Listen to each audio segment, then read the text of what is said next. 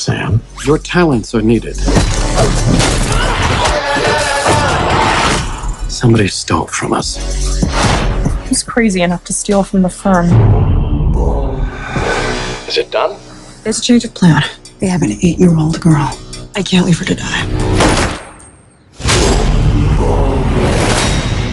Sam, you killed the wrong people. You're no longer under our protection. Some bad men are coming to hurt us. We have to go where it's safe.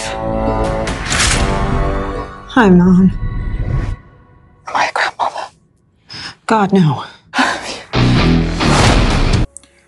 Welcome, everyone, to the Pantheon. I'm your host, Ray. And I'm Evie. And today we're looking at the Netflix exclusive Gunpowder Milkshake. Uh, it is a John Wick uh, Wednesday, as we're kind of reviewing yeah. films that are very John Wickian, if you will.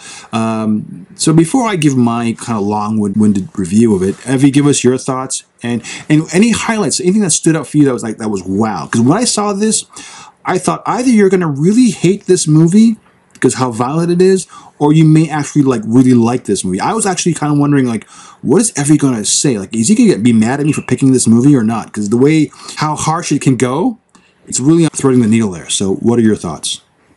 I loved it. Seriously? I loved it. Okay, I okay. thought it was amazing. Mm. Lots of people shooting, you mm. know, um, and women were, like, main part of it. Yeah. So I never thought that that women could like shoot so many people. Mm. It was amazing.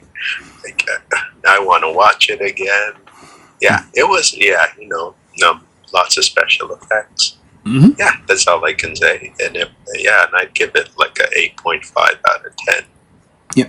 Uh, here's what I'll say. I'll, I'll get a little nasty on this one. So, like, it is, it's very John Wick. It's a very open world. It's a world of assassins. You have a, a place, which is a diner, which is like, in the case of Luke Cage, it's like Switzerland. It's like the Pop's Barbershop. For John Wick, it's the Intercontinental Hotel. It's a safe haven where people put their guns in, for, and no one can right, shoot yeah, them. Yeah.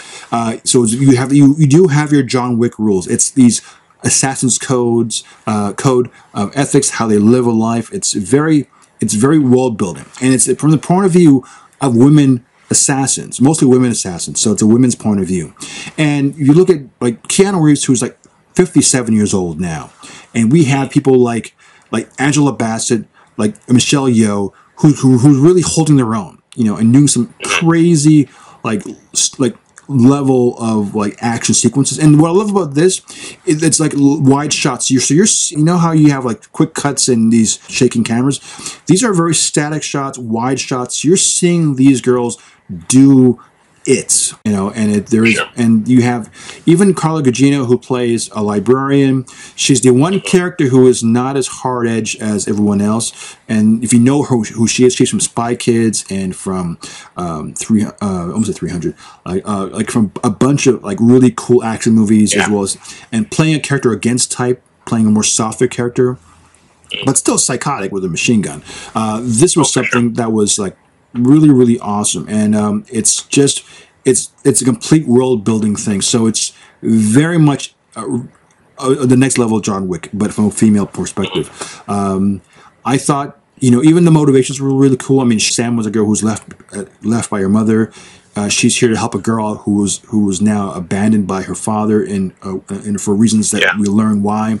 Uh, so there, the motivations and, and certain certain things, and then the villains and. Uh, Paul Giamatti's character, awesome stuff. This stuff was like awesome. The the writing sometimes was a little was a little sloppy and not so great because it kind of felt sluggish at times. But the action, the visual elements of it, the motivations, the the points of action, and all were, were I mean, it's hard to say it's it's bad. It, it didn't falter in any of those spots.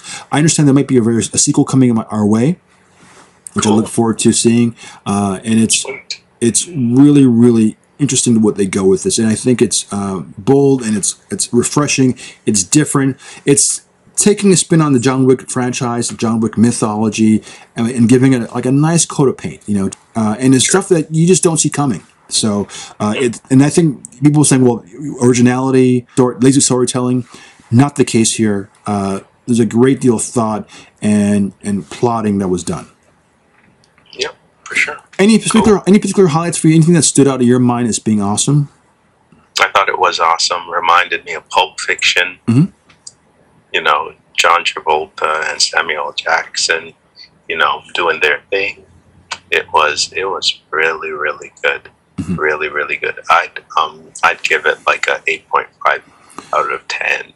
Yeah, eight point five for me That's, too. It's a shoot 'em up kind of movie, which is another good good action flick, uh, flick for me. Exactly. So. Yeah. So with okay. that, I'm Ray, and I'm Abby. We'll talk to you next week. Take care. Week. Are you a serial killer? What? You kill people. Yes. And you've killed more than one. That is serial.